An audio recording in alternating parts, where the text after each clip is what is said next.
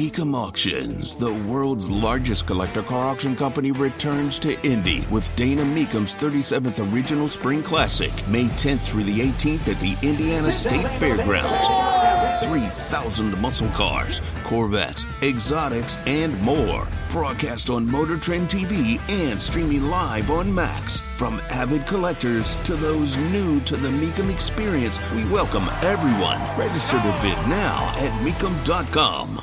The popcorn moment. Let's go, let's go, let's go. It's a story you need to hear to believe, then grab your popcorn because there is more. Oh, I have. I, I one of those rare days where I don't know where to begin. I guess uh, I'll begin with uh, Joe Biden talking about the fact that, yes, indeed, classified documents were found in his office at that Penn Biden Center in D.C., where he had an office before running for president of the United States after being vice president. Classified documents were found, and Biden is finally answering the question while he's in Mexico. First, well, let me get rid of the easy one first. People know I take classified uh, documents and classified information seriously. When my lawyers were clearing out my office at the University of Pennsylvania, they set up an office for me, secure office in the Capitol. When I, the four years after being vice president, I was a professor at Penn. Uh, they found some documents in a box in a locked cabinet, or at least a closet. And as soon as they did, they realized there were several classified documents in that box. And they did what they should have done.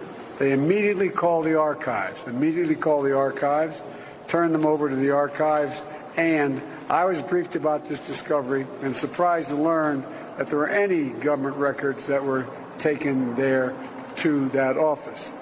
But I don't know what's in the documents. I've, my lawyers have not suggested I ask what documents they were. I've turned over the boxes. They've turned oh, over. God, the wait boxes. a second. I had not heard that part. Your lawyers. I'm sorry. I'm sorry. I didn't mean to yell. I'm so sorry. Your lawyers said what? But I don't know what's in the documents. I've my lawyers have not suggested I ask what documents they were. It's best, Mr. President, that you don't know what you're guilty of. You, it's best that you have plausible deniability.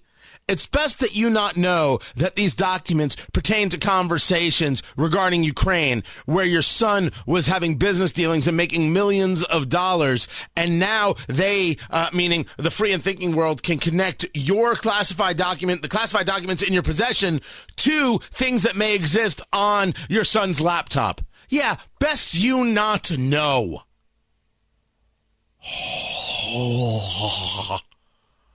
Holy crap. I had not heard that part.